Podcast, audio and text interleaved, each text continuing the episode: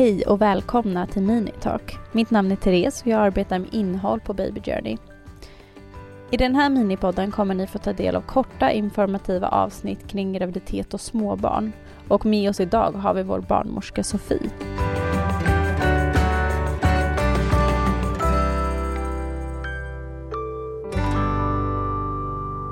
I dagens avsnitt kommer vi att prata om abort. Det går att göra abort med olika metoder. Och vilka är metoderna och när används de? Det finns två metoder som används. Den vanligaste är den som kallas för medicinsk abort, vilket innebär att du som gravid får läkemedel som framkallar ett missfall. Du blöder helt enkelt ut graviditeten. Det är vanligt att man då blöder upp till 2 veckor. Sen finns det som kallas för kirurgisk abort, som innebär att du blir sövd och en läkare utför ett kort kirurgiskt ingrepp. Och innan dess har du fått läkemedel som mjukar upp livmodertappen. Okej.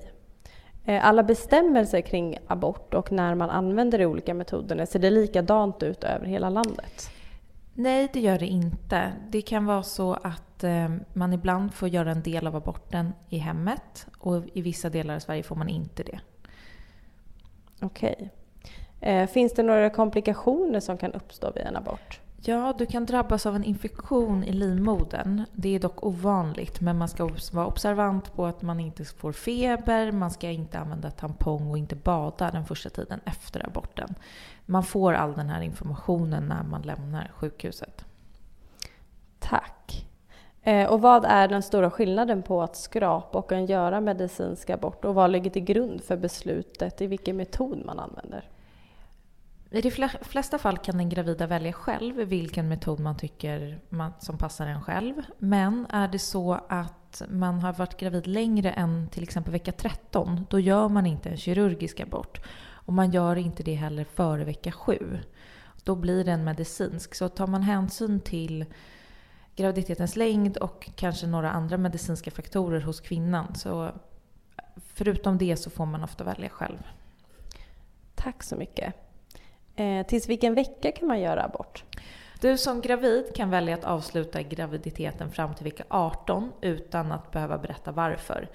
Men är det så att du efter vecka 18 ändå vill avsluta graviditeten så måste det finnas särskilda skäl till aborten. Och då söker du det tillstånd hos Rättsliga rådet vid Socialstyrelsen. Och då är det okej fram till vecka 21+6. Tack så mycket. Vad är skillnaden på att göra en skrapning och att göra en medicinsk abort? Det som skiljer kan vara att man ofta blöder lite mindre efter en kirurgisk abort än en medicinsk abort. Okej. Och vad är det som ligger till grund för beslutet i vilken metod man använder? I de flesta fall så kan den som väljer att avsluta sin graviditet välja själv.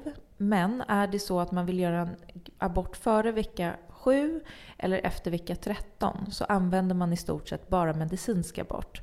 Och man måste även ta hänsyn till kvinnans hälsohistoria som ska göra en abort. Tack så mycket. Tack för att du har valt att lyssna på Minitalk med oss.